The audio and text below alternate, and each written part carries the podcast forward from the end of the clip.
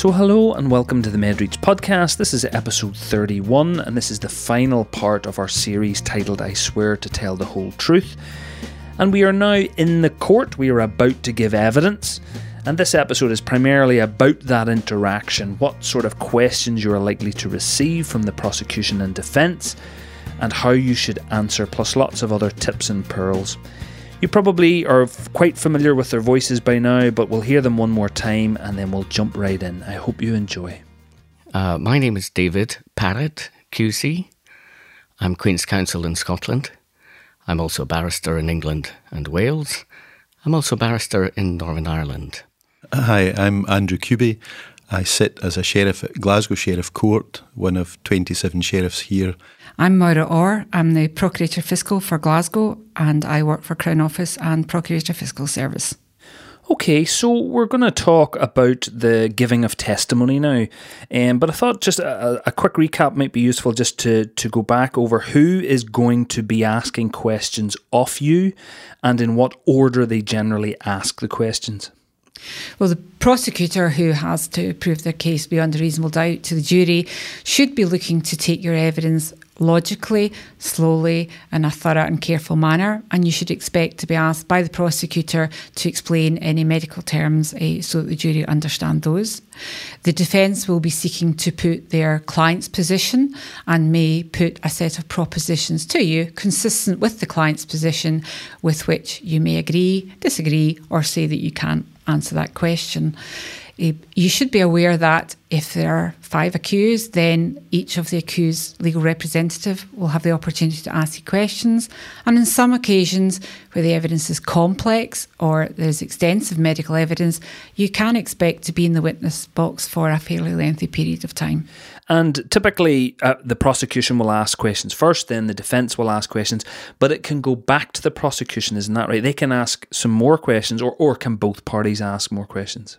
The party who calls the witness has two opportunities, in theory, to examine the witness, but in re examination, which is what takes place after the defence have crossed the witness, we are limited to matters that have arisen in the course of cross examination only.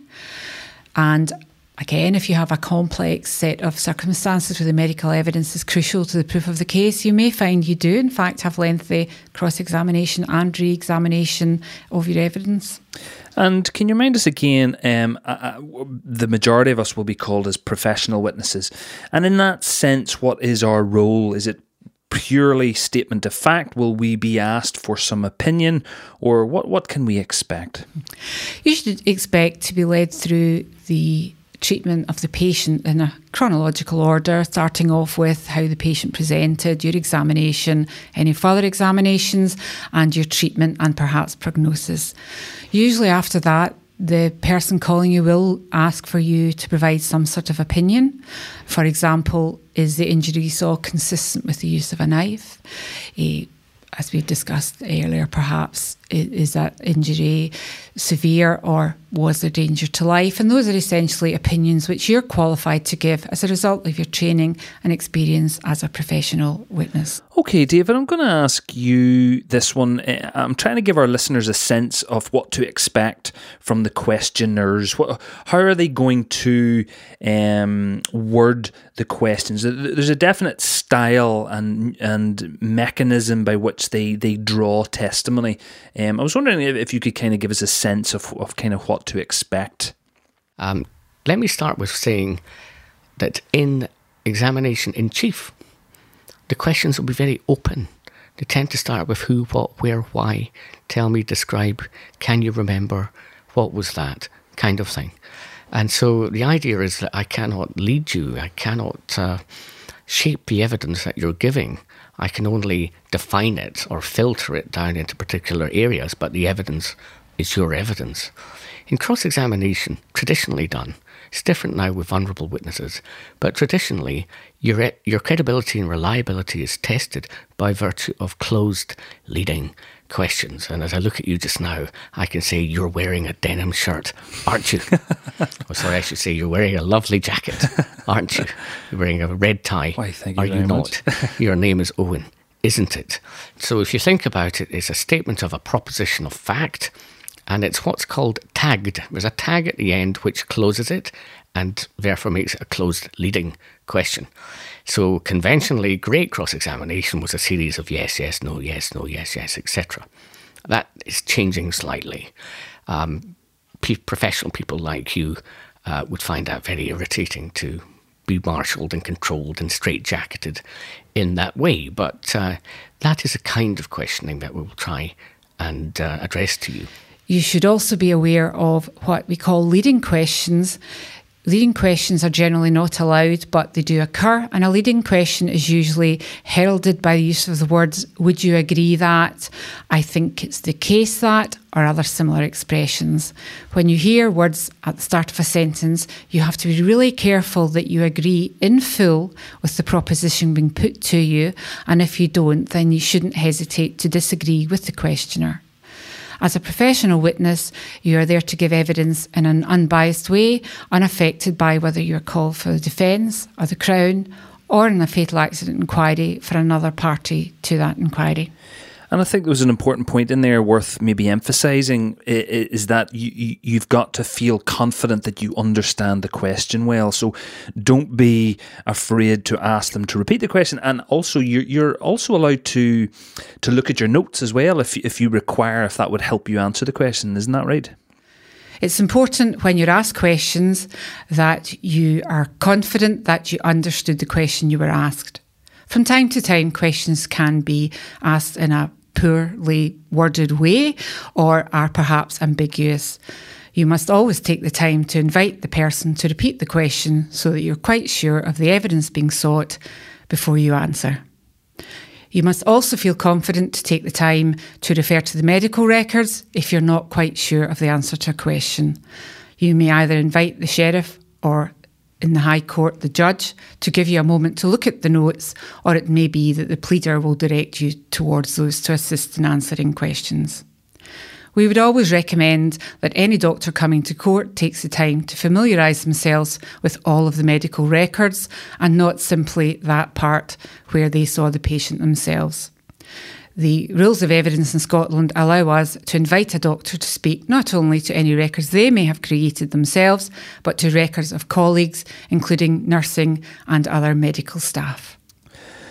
Okay, David, I'm going to come to you now, if that's okay, um, because I, I went on a, a, seminar that you ran uh, about conduct in court and how to answer questions in court, and it was uh, it was great, and I learned so much that I never knew previously, and I wanted to give you the opportunity to to kind of talk a little bit more about things that you think would be helpful for us to know how, uh, on how to answer questions and how to behave in court. Would that be okay? I suppose I have a some observations on how to answer the kind of questions that you might be facing and which I've just explained. And I suppose there are rules of thumb uh, which can get you out of trouble. The first one is if you do not understand the question, and you have to remember that when we're asking questions as the lawyers, we don't always get it right. You know, we can have all of the training about don't use conjunctives or disjunctives don't have multi propositional questions, etc. But sometimes we forget. And so, if I ask you a question, uh, just looking at Owen here, and Owen, what um, what were you wearing on that uh, Tuesday, uh, that Monday, and what were you drinking? And then you only answer the question, I was wearing a denim shirt. So we never find out what he was drinking. So if you are facing that kind of multi propositional question, clarify it. Would you like me to answer both both parts of that, or answer the denim shirt part and then say he was? Um, would you like me to answer about what he was drinking? So uh, listen carefully is the second thing to the question. Uh, maybe that's the first thing actually, but listen very carefully. If you don't understand it, you ask for clarification. If they huff and puff, it's just done to try and um, control you, I suppose. Just turn to the judge every time. Turn to the judge and say, My lord or my lady, I don't follow the question. I don't understand the question. You will never be forced to answer a question that you do not understand. I, I recognise I keep giving lists one, two, three, etc. Okay, next point. Let's say that. Next point is um, take your time. Do not feel compelled to launch into the answer. If you need one or two seconds, if anything, it aids your credibility to demonstrate that you're a thoughtful individual, as opposed to shoot from the hip guy who thinks he can demonstrate or she demonstrate that she knows everything about this. I would find that odd, to be honest, that uh, you could answer so quickly with events, with how busy your work is from eight months ago. So, you know, just take your time and uh, think about what your answer is and make it measured. Next point speak slowly and have appropriate pauses. A bit like what I'm doing just now. It aids assimilation and allows everybody in a courtroom to think about what you're saying and makes you look quite good as a professional person who's thoughtful and is thinking carefully about their evidence and is trying to assist the court. Next point don't ramble on. Okay, there's a great tendency, or, or maybe not tendency, it was a great, um, what would I say? Not even tempting. It, I think sometimes it just happens. And do you know why it happens? Because of adrenaline. Because you have this, and this is what we train the questioners, the lawyers, all about, because you have adrenaline, you rattle off like a train. And nerves, Uh, probably. yeah, nerves. The adrenaline causing the nerves, the heart rate, and all the rest of it. You guys do the medicine. You know what adrenaline does. And uh, there's a great temptation just to keep going. Now, can I let you into a secret? Please. And that is something that lawyers who are questioners use a technique called the power of silence. To make you speak. I just have.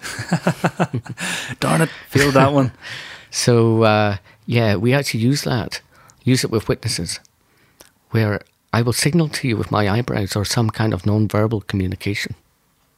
to keep going, nearly prompting you to keep going. I'm finding it very hard not to speak right now. So, yeah, I'm doing it to Owen at the moment. But uh, just, you know, if you've finished what you're saying, just stop, invert it. Just use the power of silence back at them. Okay? It can only work for you. Let's say there was a five second silence where you say nothing more, the questioner says nothing more. What's going to happen?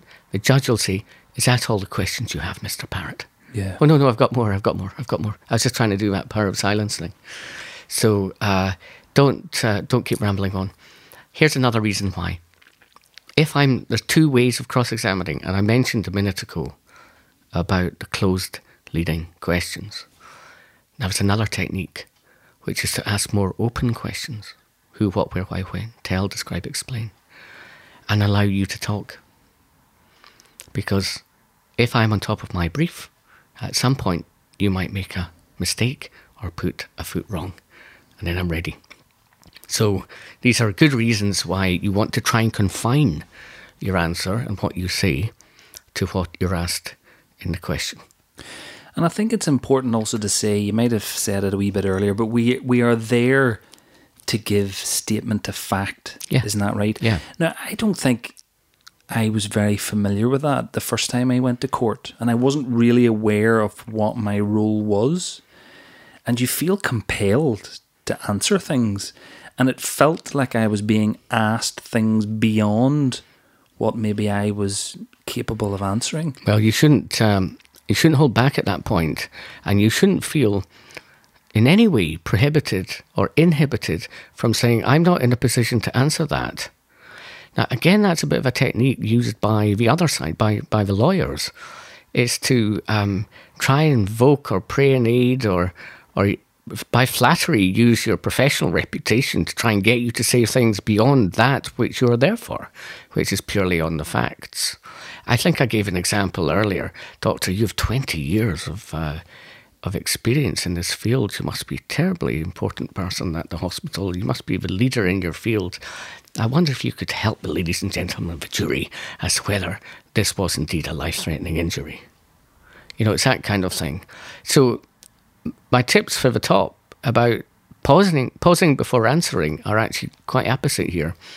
Think about firstly, what the answer to the question is, and secondly, whether you can actually give it. If you have to circumscribe your evidence with a rider, okay, what I mean by that is uh, if you have to say to them, I can only comment on this as a matter of fact, but as a matter of fact, I would say X, fine, great witness, absolute wonderful witness. You'll pass, past muster uh, on all fronts, credibility and reliability, because you're very careful in your evidence giving. The worst kind of witness is somebody who is answering all the time, has the old verbal diarrhea, and oversteps the mark. Because at the end of that, when you're long gone, remember I'm telling you about the pieces of the jigsaw, when you're long gone, somebody somewhere saying he's a rubbish witness for all the following reasons. Andrew, I'm going to come to you if that's okay. I think it's worth um, talking a bit more about um, w- what to say when you feel uncomfortable and, and, you don't feel you have sufficient knowledge to answer a question. I know that, that I've experienced that in court. The first couple of times I was in court, I, I wasn't. You, you, feel this need to say something. You don't want to look silly or stupid. Um, you're there as a professional, and, and, and you feel like you're obliged to answer everything that's asked of you. But um, that wouldn't always be the case, and, and I think the recommendation would be that if, if, if you're out of your depth, then then then you say so. So, uh, what, is it best to say I don't know? Is that is that the best way to answer if, if you don't feel you can answer a question? that would be acceptable. I mean, I think one of the um, one of the things that comes with professional confidence is having the confidence to say, I don't know enough about that to venture an opinion. It can be tempting, I think, particularly when you are younger and inexperienced, to think that you have to.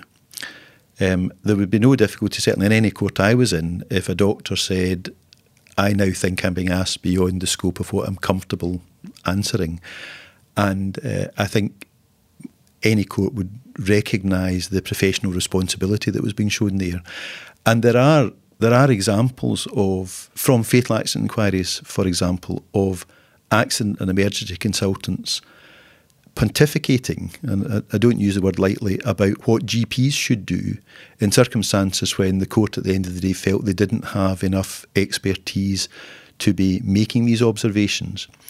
Uh, so I think it is it's perfectly reasonable to um, raise with the court any concerns or qualifications you have about your ability to answer any particular question. So it's probably worth even emphasising that uh, again for our listeners, particularly those that have never been to court, maybe going soon for the first time, is that you are there um, to give statement to fact, but you might be invited to give a little bit of extra opinion or, or move into the more expert um, kind of realm. But it may be better even to anticipate that, but to feel comfortable knowing that you are um, allowed to to decline to comment on things that you do not feel comfortable answering. Is that kind of fair for us to say that? Uh, I, I think that's fair. Um, it's likely, as a doctor in these circumstances, that you will be asked questions that might stray into expertise, and it, it happens even to the most eminent uh, professional witnesses, where when they're in the witness box, having taken the oath one or other side will want to take advantage of that. But I, I, would encourage you to feel confident enough to say, I'm sorry, I think this is out with the field where I feel comfortable or expert enough to, to venture an opinion. Now, you may find that the judge will encourage you to venture an opinion in any event, but there's nothing, in my view, wrong about flagging up your own concerns about it. Sorry, could I just take you back to that last point you made about uh, a judge may ask you to, to give an opinion? Um, are there cases where you literally have to say something if, if invited to do so? Or if you still feel out of your depth, even if you've been invited by the judge to, to give an opinion, is it still okay to say, look, I just don't feel this is within my area of expertise? Well, uh, again, I would say so. I, I can't speak for all judges, but I think if giving evidence before me, a doctor said, Look, I'm sorry, however much you want me to speculate about this, I don't feel comfortable doing it. I think I would respect their professional competence and confidence in saying that.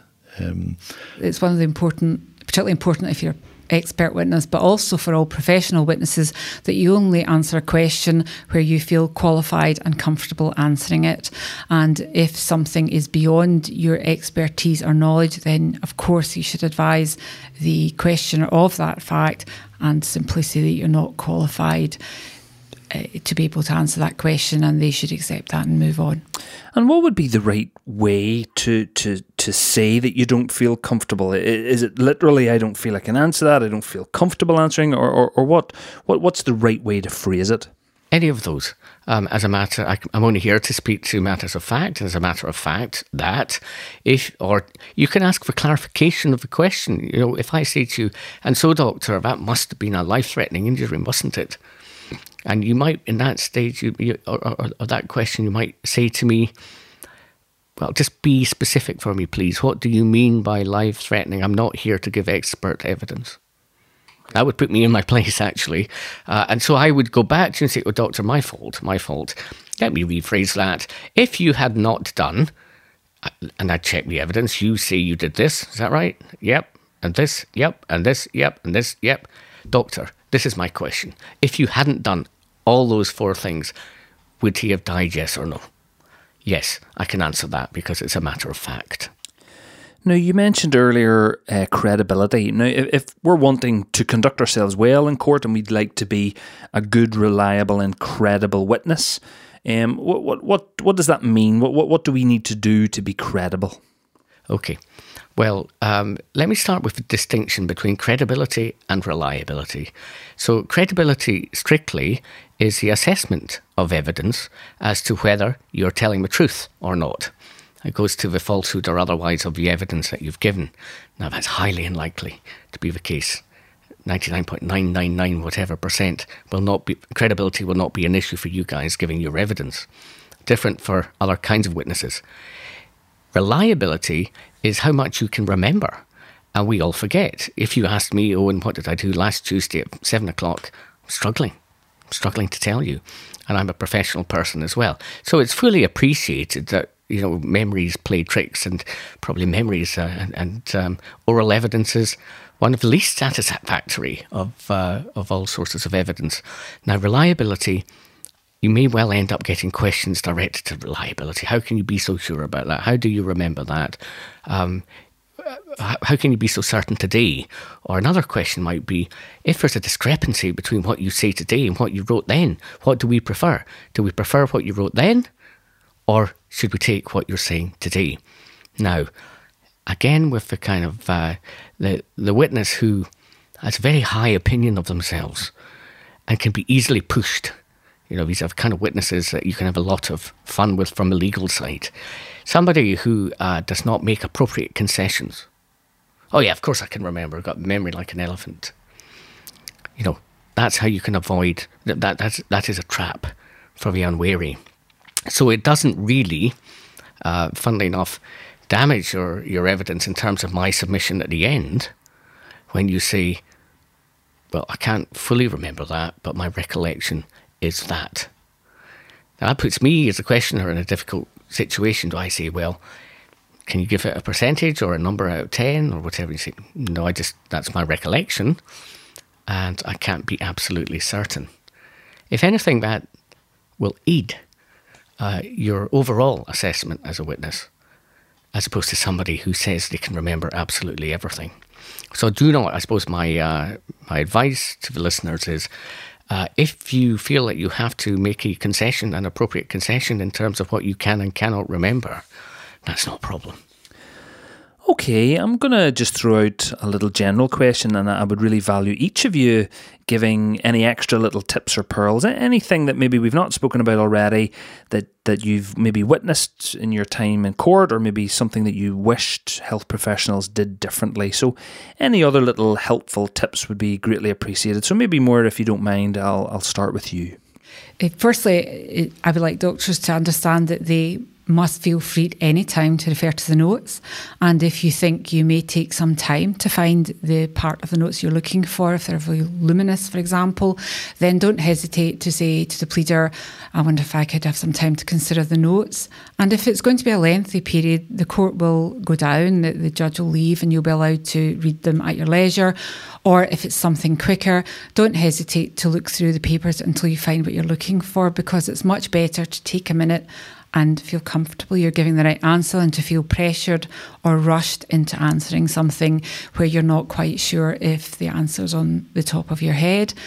Never feel pressured to answer a question that you can't answer or don't feel comfortable answering.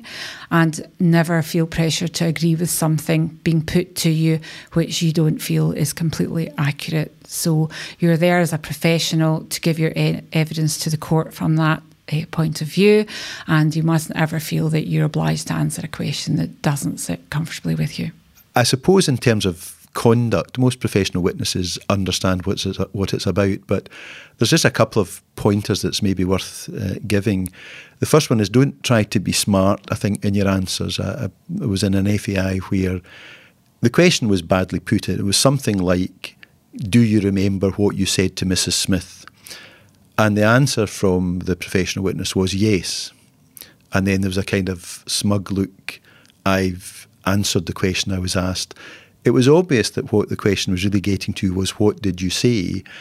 And you don't really get many marks from anybody for prolonging matters by being smart. If you don't understand the question, that's different, say so. But if you understand the question, there's no point in making that kind of petty point. And I suppose the second thing I would say is remember that if you're in, particularly a fatal accident inquiry, there are likely to be family members there. And I was particularly struck on one occasion where a doctor was brought in, was asked if he remembered the deceased, and quite dismissively said, Well, I can't possibly be expected to remember everybody that I've ever looked after, and kind of snorted. Now, it looked very bad, even though it was a genuine answer to the question. Uh, and I just think it's useful to remember the sensitivities of some of the people who are watching um, and who might be more offended by that than they should be, perhaps. But nonetheless, there is an, another way of answering that question that wouldn't have given rise to any kind of offence. Well, um, in the same way that lawyers fall into legalese, and we always have to be very careful with that uh, in the public court, uh, especially with juries there. Different when it's only a judge. But as a matter of good practice, not to slip into uh, Latin maxims and, and the like. The, the best medical witnesses I see have that ability to explain things which might be medically quite complicated, but to the layperson, to the person in the street. And I see uh, no reason to depart from that when giving evidence in the witness box. Okay, so as we've described before, there's often three phases of questioning. So there's the, the examination in chief, um, from the prosecution, and then there's the cross examination by the defence, and then there's sometimes the re examination um, from the prosecution again. So, how does this conclude? What what what what what happens at the end of this process? Uh, the procurator fiscal uh, will either indicate they have no further questions in re-examination or that they don't intend to re-examine and the judge should indicate that you're excused from attendance at court so you can uh, leave the building. And there'll be somebody there who will escort you out of the court, is that right? Yes, the, the bar officer should uh, show you at least to the door of the court and indicate where you should go. So what do I do then? Do I just leave? Do I speak to someone or, or what should I do? You've been excused uh, from your citation at that point and you can leave and go uh, about the rest of your day. Okay, well, it might be worth talking about expenses if that's okay, because we can claim uh, for being a, a, witness at court. Now, it was probably my fourth or fifth time at court before I even realised that I was allowed to claim. I think maybe I presumed wrongly that it was just my duty to be there and there was no costs incurred. It was just time out of work, but I, it was my duty to to go. So, but that's not exactly the case, is it, Moira? All witnesses can claim for attending court. Professional witnesses are entitled to be paid at the professional rate for attending court. And in addition, if you have expenses such as travelling expenses or if you had to employ a locum, then you may also claim uh, for those expenses. And where do you typically make the claim? Um, we, we should probably point out that the citation that you receive to to come to court includes um, your expenses kind of form. Um, so it's useful to bring that with you to court. Um, uh, uh, but where do I bring that? Where, where do I go after I leave the court uh, to process that? The uh, or bar officer will stamp your citation for you, which is just confirmation that you've attended court uh, as you were cited to do. And then arrangements for paying of expenses vary slightly but the detail will be in back of that form. And usually you can either submit the form at the local Procurator Fiscal's office or send it in by mail to the address in this uh, citation form. Okay, so I think there was a lot of really great information in, in, this podcast. I think this one was probably the meat of the entire series, you know, how we conduct ourselves during the giving of testimony. So there was a lot of great stuff there that I would like to emphasize now. Um, I think, as a rough overview of the process of giving testimony, it's often the prosecution who will speak first and they will guide you logically and carefully through your involvement with the case, and they may ask uh, for you to clarify any medical terms. Then the defence has an opportunity to put propositions to you that that um, are consistent with their client's position, which you can agree, disagree, or or say you're not comfortable answering. And then there's often a re examination phase. So the prosecution will get another chance to, to talk about anything that was brought up during the defence's cross examination. You may be asked for opinion, you're likely to be asked for opinion. They believe that you probably have enough experience to offer some opinion, but if you feel it's straying into expert uh, kind of level of opinion, then be very comfortable saying that and, and decline to answer anything that you don't feel qualified enough to answer. In terms of your conduct, there, there's a lot of great tips and pearls there. I'll just run through them in no particular order just to remind ourselves. Um, so listen carefully to the questions and understand what you are answering and, and ask for clarification if you aren't sure. Take your time answering, be thoughtful and speak slowly. Don't ramble and be aware of the power of silence. So don't be pressured or feel inclined to keep speaking um, and don't feel in any way bad about saying you are not comfortable answering a question. Feel free to refer to the notes. Try not to be smart alecky. Uh, and be sensitive in case there are family members present and, and try to avoid any medical jargon. You are trying to convince the jury, who are all non medical people, um, so try and speak in a way that would explain the matters to them.